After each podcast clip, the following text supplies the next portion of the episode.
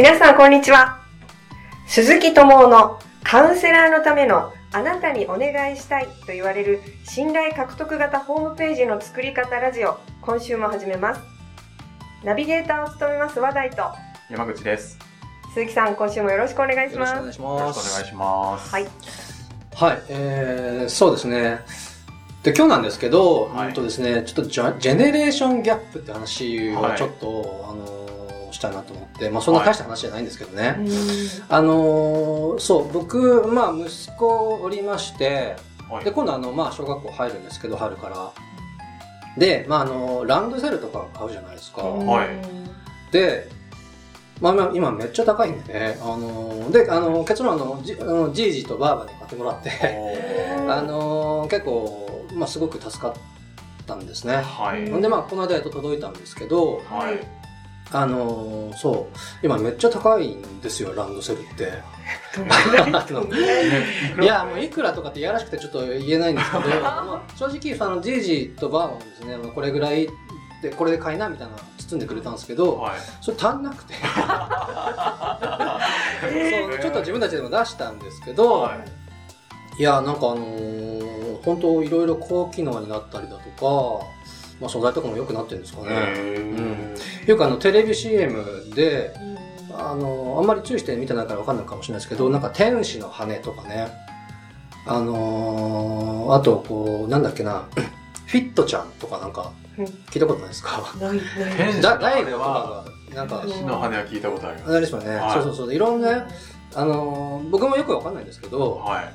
なんかこのかかあの歌唱部分とその肩紐の部分のこのつながりの部分がな昔はただこの箱から紐が出てるだけだったんですけど、もっとこうメカニカルなですねなんかこう機機械的なこうなんか機構が一個噛んであって。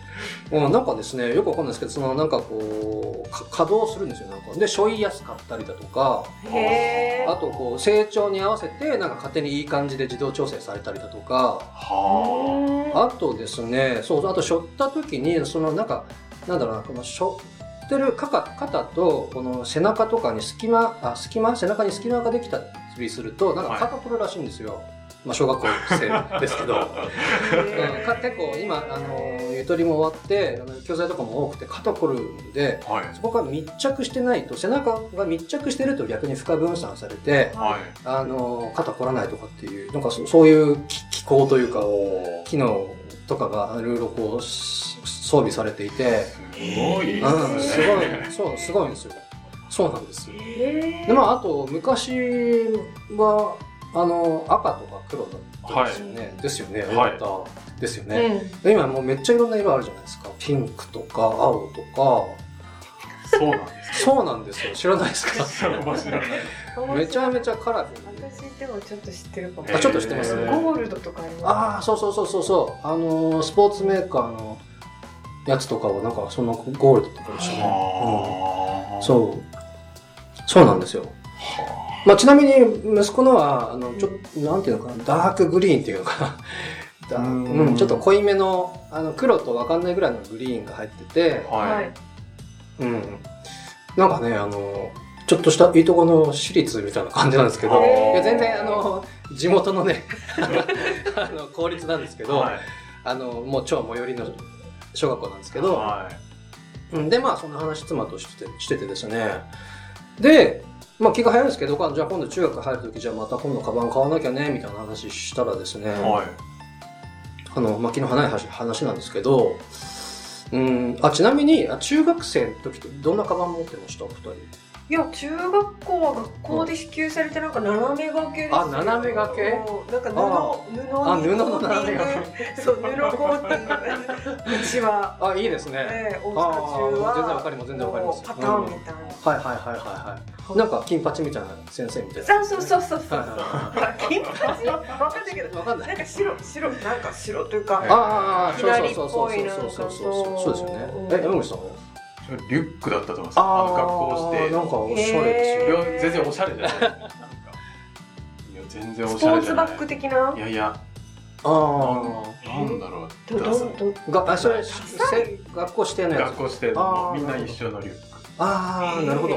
ですよね。そう。うんあの、えっと、僕妻まあ一回り下なんですけどねはい。あのそこでちょっとジェネレーションギャップ感じてしまったっていう話なんですけど、はいあの僕の時はですねまあ中学入るっていうとあの手持ちの黒い学生カバンあだったんですよ。わかります？あ、革製、あはい。まあ、合皮の場合もありますけどこういう普通の四角で持ち持ち手がついてて、はいはいパコって開けて、はいえ、そんな、それ高校の時それでした？あ高校？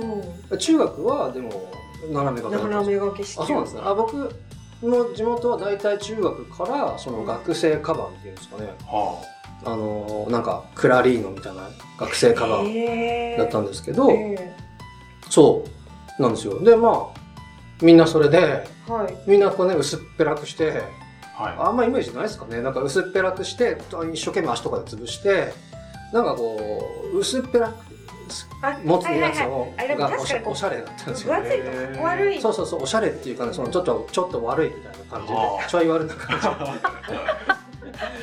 俺はもう規則、うん、縛縛られないぜみたいなのがまあそういうこう思春期に、はい。なんかちょっとした反抗みたいなねはい。あの流行りっていうかおしゃれだったんですけど、うんはい。はい、まああのあれもありましたね。な布製の肩掛け。そうなんだけど最近はまあ、はい。山口さんさすがなんか都会っ子っていうのかいやいやあの静岡の でしたけど。あそうなんですね。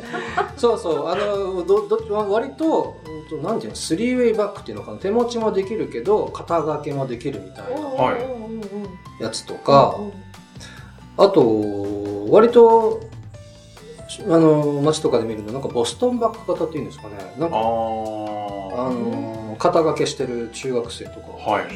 高校生とか。普通あに普通に渋谷でそんな感じなしません？えー、見てない。え？ああ。えー、見ました、はいはいはい。わかったかも。なんか。高校がそんな感じだ。高校高校。そうそうそうそうう。んうんそう。なんであそれ買わなきゃねなんて話したら「いはい。や何それ全然知らない」みたいな感じになっちゃって。そうあの当たり前に買わなきゃねと思ってたんですけどそこでねあのまあ一回りさすが下だとジェネレーション違うんだなっていう話なんですけどね。はそうそうそうそうそう。うん、だから よくこうなんか例え話とか、まあ、おはい。客さんの前とかね事例とかお話しするじゃないですか、だはい。からそういうのもちゃんとねあのそれこそこうずれてターゲットがずれてたりするとあ伝わんないしあ。あのーなんだろうなまあ要は何やるにもやっぱターゲット設定って大事だよねっていう話、確かうんはいですね、はい、うんでまあそうですねあのそんだけの話なんですけど、はいうんはい。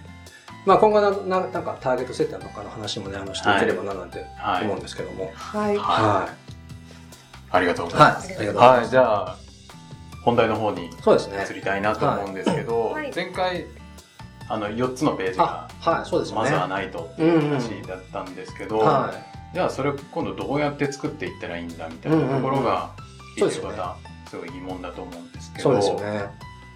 そうなんです。はいあの、まあ4つ、えっと、のコンテンツですよね。まあ、はいあの、ちょっと復習すると、ホーム、そしてプロフィール、うんはいあとこう、なんかサービス紹介するとこ、はいあとまあ、さ制約のページ。はいで、まあ大きく、まあその4つコンテンツあると必要ですよっていう話したんですけど、そうするとですね、あの、まあこの話するとよく質問とかまさにされるのが、あの、それを、あの、ページ構成として考えたときに、はい。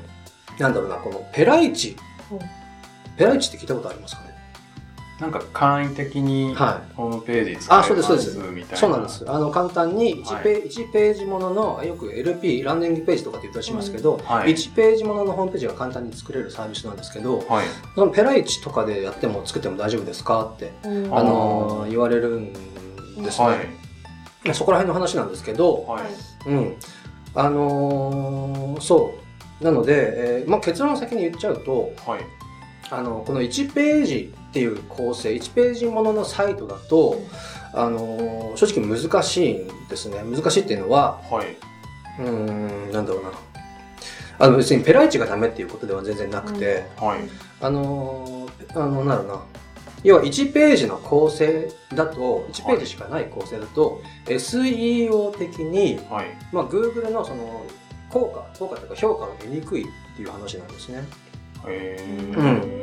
あの、ペライチは全然あの、その1ページの、この、サイトが簡単にすごく作れるんで、はい。あの本当あの目的次第で本当素晴らしいサービスだと思うんですけどね。はい。はいうん、でもこの1ページその1ページの構成をその検索結果のその上位表示するっていうのが、はい。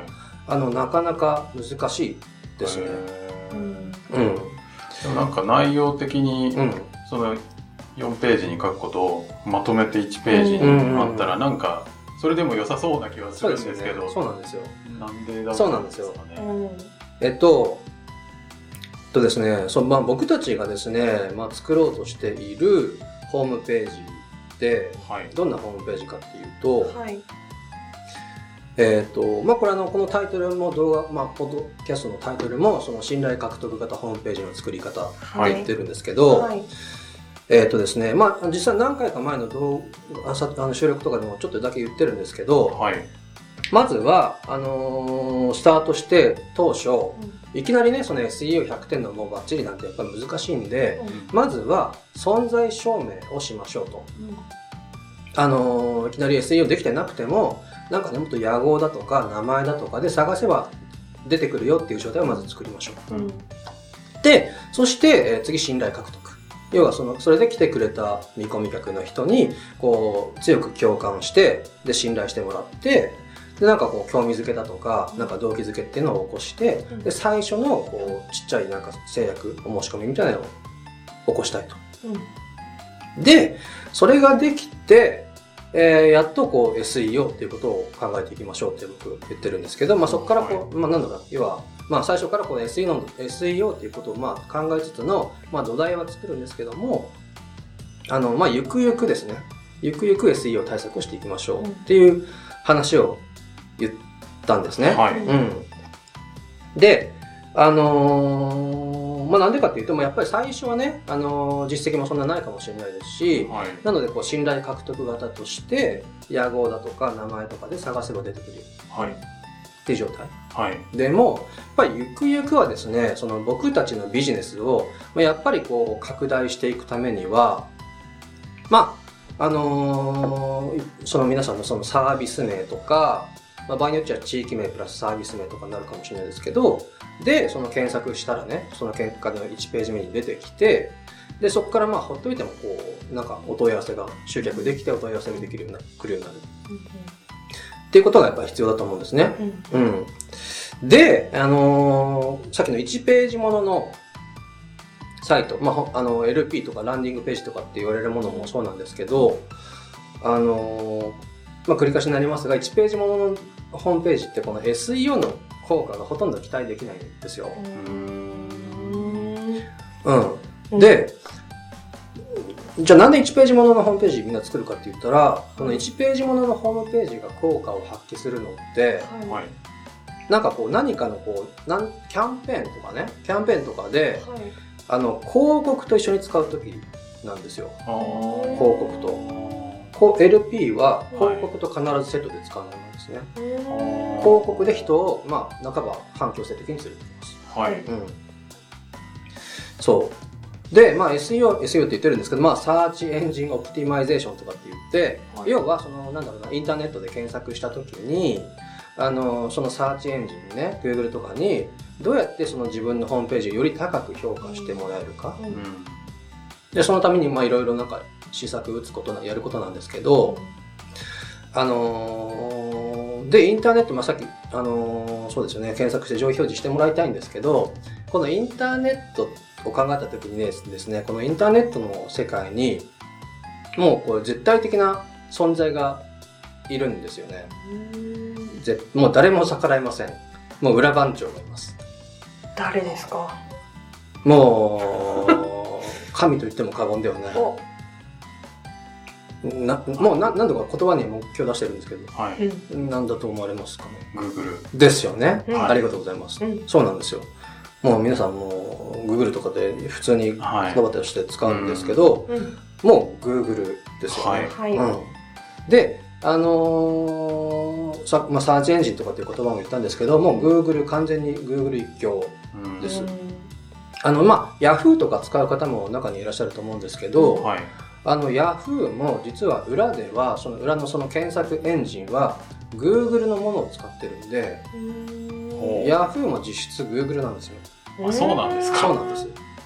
サーチエンジンって言って、その、あの検索ワードが飛んできたら、データベースをぐるぐる回して結果を返すっていうのは、それ Google のものなんですよ。Google にお金払ってそれ使わせてもらってるんですね。はそう。だから、あの、もう実質的に、そのインターネットの世界では、もう Google がもう番長なわけですよ。あ。はいなるほど。うんもう絶対君主というのかね。はい。あだからもう Google にね、あのー嫌われちゃったらもう、どうにもなんないんで、ーうん。うん。だから、そうだな、あの、本当僕たちみたいにですね、この、まあ、集客のお手伝い、まあ、インターネットを使った集客のお手伝いしてる人とかは、うん。本当あの、なんだろうな、Google のご意向を、はい。あの、いつも伺っていてですね、よくあの、ウェブマスター向けの公式ブログとかってあるんですけど、Google はい。に提供してる。うん。あのーちょ、ちょくちょくこう、チェックしたりだとか、してるんですねうん。で、えっ、と、そうそうそう。あの、もうちょっと言うと、だから、聞いたことないかな、ペンギンアップデートとか、パンダアップデートとかって聞いたことないですか？あれ知りません。ああ、わかんないですか。あやっぱ知らないですね。そうそうそう、あの、そのなんだろう、そのしあのウェブ向け、ウェブの業界ではすごく有名なんですけど、はなんかこう、すごく大きなアップデート、そのだから昔は、あの、非リンクをいっぱいもらった方が検索上位に上がるだとか、あとこう、コンテンツもね、文章とかも、もうキーワードとにかくいっぱい詰め込んだ方が上に来るんだとかっていうはい。時代もあったんですけど、はい。じゃなくて Google は本質的にユーザーの役に立つものを検索上位に上げたいので、そこら辺の、なんだろう、非リンクだけいっぱいあるサイトだとか、キーワード詰め込んであるサイトとかを全部ダーッとポしたんですよ。うん、とかっていう歴史的にアップデートが何度か繰り返されてるんですけど、ルールがガラッと変わって、うん。検索今まで1位だった人がそうそうそう。急に。急にか県外にななることがあって、それはあり得るんですよ。と恐ろしいんですけど、なので、本当強々としてるんですけど、あそう。だからもう、まあ Google がもう絶対的な存在。はい。で、Google はですね、この番長はですね、はい今もちょっと言ったんですけど、あの、本当昔はですね、なんだろう、タイトルはじゃあ24文字以内がいいんですとか、はい。あの、なんか、きタイトルと本文にじゃあキーワードを何回ぐらいこう入れていったらいいんですとか、はい。もう逆にこう3回以上入れると、あのペナルティ食らうんですとか、うんとか、うんうん。あとこう、それこそ外部からね、とにかくリンクをもらいまくったらいいんですとかっていうので、その技術的というか、その技巧的に、その Google 番長ですね、はい。はいこうある意味こう、なんかこう、ちょちょっとこう、欺くじゃないですけど、なんかですね、こう、ちょっとこう、トリッキーなね、やり方で、はい。あのー SEO ができたんですけど、ああのーそう、あの、本当なので、昔そんな状況が本当あって、あのーそのパンダアップデート、ペンギンアップデートがああった、あった後に、そのえ世の中の SEO 業者がバタバタバタってこうね、倒れちゃう、立ち立ち行かなくなった業者とか本当多かったんですよ。へまあ、とにかくそのリンクをつそうそうそう。けてとにかくブログ外いっぱい作って量産して、そこからリンクを貼りまくるみたいなやつとかうん。あったんですけど、はい。でも今はですね、あの本当この Google 番長めっちゃ賢くなっちゃって、はい。あのそういう小手先でなんかちょっと欺こうみたいなことってもう完全にあの聞かなくなって、はい。逆にもうしばかれちゃいます。そういうことすると。番長に。なるほど。そう。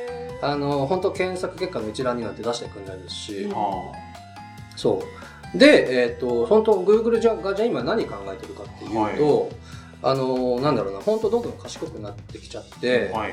あの、評価基準がですね、だんだんそういうこう、トリッキーな、この変数的な考えじゃなくて、こう人間と同じようなこう見方とか考え方とかをする。特に最近だと AI がやってるって言われてますけど、はあの、そういう評価にどんどんなってきてるんですね。人間と同じようにってどういう、だから人間と、例えば、はい。あの、なんだろうな、ちょっと前は、はい。ホームページの HTML っていうそのココーディングの仕様があったんですけど、はい。なんか H1 が2つあったらダメですよとか、はい。要はそのコード的に美しいかとか、あとは構造的に H1 があって次 P タグがあってみたいななんかあったんですよ、そういう、はい。なんか構造的に。はい。問題ないか。それで評価されてた時代もあったんですけど、今は別に H1 タグが複数あろうが、はい。P タグと H1 の関係おかしかろうが、はい。別にその関係ないですよ。あの、み見た目関係ないじゃないですか。はい。あのーその裏の世界って別にホームページの、あのブラウザーで見てるときわかんないじゃないですか。はい。だからその人間が見て、あのー興味づけられるか、はい信頼できるかっていうところを、その感情を Google は数値化して評価するようになってきてるんですね。はい感情マーケティングっていうのかわかんないですけど、へーそう。な、Google が、あのー言っている、あのー評価基準はい。が、あの、明確に、まあ、あのー二つぐらいに集約されるんですけど、はい。あのーそれをお伝えするとですね、はい。一つ目、えーオリジナリテオリジナリティ。オリジナリティ。はいうん。うん。で、二つ目、はいえーとユーザーの利便性が高いこと。利便性利便性。うんうん。で、はいこれをですね、あの、実現するために、本当 Google のその Webmaster の公式ブログとか読んでると、う。はい。あの、Google 自身もその1ページ1テーマの複数ページがいいですってちゃんと言ってるんですよね。はうん。あ。なるほど。うん。でそうするともうペライチで1ページにもううん。たくさん載ってるはうん、ちょっとそこからは基準としては外れちゃうっていう。外れちゃうっていう意味もありますし、うんそうそうそう。っていうこともありますし、はい。あと、本当キーワードはさっき言ったその、オリジナリティとユーザーの利便性はい。に尽きると思うんですけど、はい。まあ例えばじゃあそのオリジナリティって言った時に、はい。なんだろうな、その一つのページにですね、はい。こういろんなコンテンツが全部入っていたら、はい。あの、イメージ、なんか中和し合ってですね、はあの、オリジナリティがなかなか、まあ、Google のオリオリジナリティが高まっていかないんですね。い。ううんんももっと言うと、その、ホームページじゃなくて、そのサーチエンジン、Google のサーチエンジンの評価単位っていうのは、はいページ単位なんですよ。あページ単位はい。うん。で、そうすると、その1ページにですね、このいろんなコンテンツが、こういろいっぱい入ってると、はい。いろんなテーマの話が1ページの中で繰り広げられていると、はいはい。そのサーチエンジンがですね、まあ、さっき賢くなったとはいえ、それ何のページなのかっていうのが、はい。あの、理解できないんですね。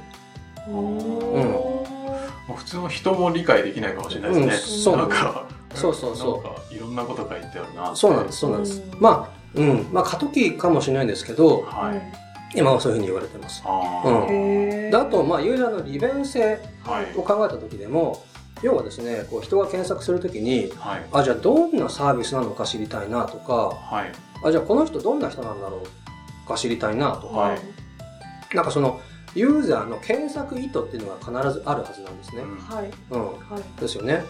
だから、その検索意図に合ったうんページがですね、はい。あの、ちゃんとカテゴライズされて、ああ、どんな人なのかっていうページ、はい。あどんなサービスなのかっていうページ。はで、その検索意図に合ったけ結果が、そのページで出てきた方、要はカテゴライズされていた方い。が、はい。利便、はい利便性っていうのは高まる。ですねな。るほどうんそう。あのーそうそう。あの、よくですね、僕、まあ、さっき子供いるって言ったんですけど、うんなんかまあ、あの、幼稚園と保育園の男の子二人なんですけどね。はい。あのーまあ、おもちゃの片付けとかね、はいあの、まあ、できないんですよ。もうごっちゃごちゃなんですね。はい。たまにもうごっちゃごちゃしすぎて、なんか踏んづけたりすると、いてとかってなって、僕とか妻が切れてね、はい片付けろってこう言うと、はい。まあ、あのーやるんですけど、はい。まあよくてこう、なんかね、箱の中にこう全部ごちゃごちゃ、あの、入れるだけなんですね。うん。で、やったくせして後から、プラレールのなんとか、あの、なんだっけな、新幹線のはやぶさのプラレールがないとかって泣き出して、で、あの、探させられる羽目になるんですけど、はい。あのーいつもその時に仲いいのはだろうと。じゃあおもちゃを片付けるのにも、一つの箱にね、全部ごちゃごちゃに入れたら、あ後からね、じゃあウルトラマンでフィギュアで遊びたいと思っても、あ。はい。あのーごちゃごちゃ入ってたらね、ブロブロックやらプラレールが出てき探せないでしょと。はい。うん。だから、あの、これはフィギュアの箱だよと。あウルトラマンとかここに入れろよと。あ。はい。うんで、ここはブロックの箱ね。はい。で、ここはプラレールの箱ね。あのーはやぶさ小町ここに入れろよと。はい。ってやっとけば、はいあ、プラレールで遊びたいって思った時に、あの、すぐ取り出せるから便利だろってこう指導してるんですけど、なるほど。うん、まあそんなようなイメージです。うんうん。めっちゃイメージしやすいです。あーありがとうございます。そう。確かまあ利便性、うん、まあちょっとずれるかもしれないんですけど、まあそんなイメージなんですね。うんはい。そう。そう。だからまあ、だからそのさっきの LP1 ページの話にちょっと戻すと、うんうんえっ、とですね、なかなか難しいって話を一個お伝えしたんですけど、それはあの僕のクライアントさんの事例を一つお伝えするとですね、ははいい。とそれは僕があの広告運用、広告の運用だけをはい。サポートしていたクライアントさんの話なんですけど、はい。えっとまあ、その方、えっと、まさに LP1 ページではい。で広告運用をしてました。はい。で、えっと広告費大体、えっとまあ、月25とか30万ぐらいはかけてたんですね。へで、えーその時は、えっ、と、まあ、広告の種類今いっぱいあるんですけど、はい。あの、検索連動型広告って言って、うん要はそのググ、Google でググったりすると、一覧出てくるじゃないですか。はい。でそれの上の方、まあ、下とかにもあるんですけど、はい。に、広告で出てくるのって意識されてます？なんかうん2個ぐらいそうそうそうそうそうそう。出てきますよね。そうそうそう、ああれです、あれです。うん、まあ、リスティング広告なんて言われたりもしますけど、ああその運用サポートをしていたんですね。ーはい。うん、で、えー、とそれですねそれやると大体、まあ、広告で出て一覧出てくるんですけどそれ一回クリックされると大体200円とか300円とか課金されちゃうんですね。おっていう、まあ、あのキーワードの大きさとかにもよるんですけど、ーはい。で、えー、と要はその一一覧に広告として検索結果の一覧に広告として表示されてはい。で一回クリックされると300円チャリンって課金されるはいっていうのを、まあ、あのやってたんですけども、はい。でそうするとさっきの金額の広告費をかけるとはい大体月に、はい。えー、と1000人とかねぐらいのこのユーザーをその LP ランディングページに連れてこれるんですよ。うあんうん、で、えー、とその方でそうやって最終的に、えー、と結構高いですね、まあ、20万とか30万とかの商品を、えー、と2個とか3個とか4個とかーはい。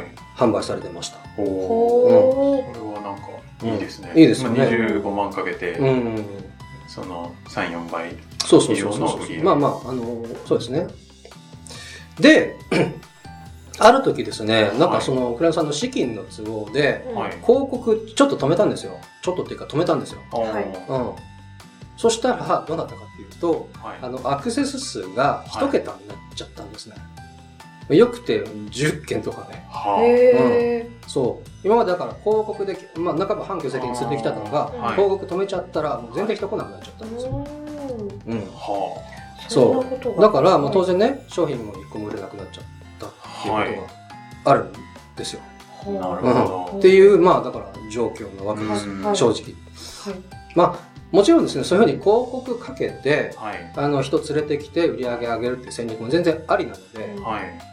あのーその、なんだろうな、月数万とか数十万の広告費かけられるよっていう場合は、はい。全然おすすめなんですけど、あまあ、そんなかけらんないよっていう場合、うんまあ、それはやっぱりスタートアップの方とかって厳しいと思うんですけどー、うん。うん、やっぱりこう、検索キーワードに引っかかってね、で、あの、自然に上位表示されるうん。っていうのが、あの、必要だと思うんですけど、それやるためには、やっぱり Google もですね、Google には評価される、その1ページ1テーはい。マの複数ページから、えー構成されるウェブサイトを継続的に、その、作っていく、更新していくはい。はいっていう必要があるんですね。うーん。うん。まあ、実際その Google の評価基準の一つに、その更新頻度っていうのも入ってるですね。うんうん。どんくらいの更新がいいんですか？どんくらいの更新、まあ、あの、それこそ毎日更新してる方、はいまあ、だから更新頻度が多い方が評価される。はいはい。まあ、評価されるんですって言ったんですけど、まあはい、正直 Google はですね、その評価基準を表にね、出してないんで、うん。そのロジックをうんうん、別にあの、明確に言い切れないんですけど、まあ、だからある程度こう経験則だとか、はい統計的な判断で言ってるんですけあど、ーそう。なので、そうですね。あの、なんかこう、昨日ね、いきなりこう、リリースしました。で、ペはいージ数めっちゃあります。っはいていうサイトよりも、もう1年前からちょっとずつちょっとずつ増えていって、今ページ数やっと100ページになりましたってはいいう方が、Google はすごく高く評価してくれるんですね。はへーそう。なので、そうなんですよ。なので、まあ逆に言うとですね、いそのルールとか、その判断基準に反していると、当てはまらないと、もういつまで経っても、ブログめっちゃ書いても、ページ数増やしていっても、上げてくんない。むしろ、なんか変なペナルティに該当するようなことやっちゃってると知らずに、はい。もう落とされちゃうっていうことがあり得るですね。恐ろしいですね。恐ろしい。頑張って書いてんのに、そうそう落とされちゃう。そうそうそう。なんかね、知らずに重複コンテンツとかって言って、なこっちにもこっちにも同じようなこと書いてたりすると、はい。それペナルティあそうえー、そうなんですか？ははえーい。そうなんです。厳しいなそうですうんまずいですね。まずいんですよ。そううん。なので、はい。なのでっていうか、まあ、なので、まあ今日はですね、その4つのコンテンツ、こなれた4つのコンテンツ、ホーム、うん。プロフィール、サービス、えっ、と、制約のページうん。を、その1ページの構成じゃなくて、はい。あの、その Google が言っている1ページ1テーマの複数ページはい。で、えー作りましょうっはい。ていううんお話。でした。はいはい。い。やーそうしないとね、う意味ないじゃんって、そうなんです。普通に聞いてて思いました。ん。そうなんですよ。ううん、なのでそれ知らずにねあのペライチが簡単だからって言って始め、はいペライチで始められる方割と多いんですけど、うんんあのそれを知ってあの特性を考えて運用していただけたらなって、あねなるほど。なるほどっていう話はいです。えはいありがとうございます。ありがとうございますありがとうございます。勉強になりました。はい。えー、それでは、あの、今週はここまでです。はい。鈴木さん、どうもありがとうございましどうもありがとうござた。いました。はい。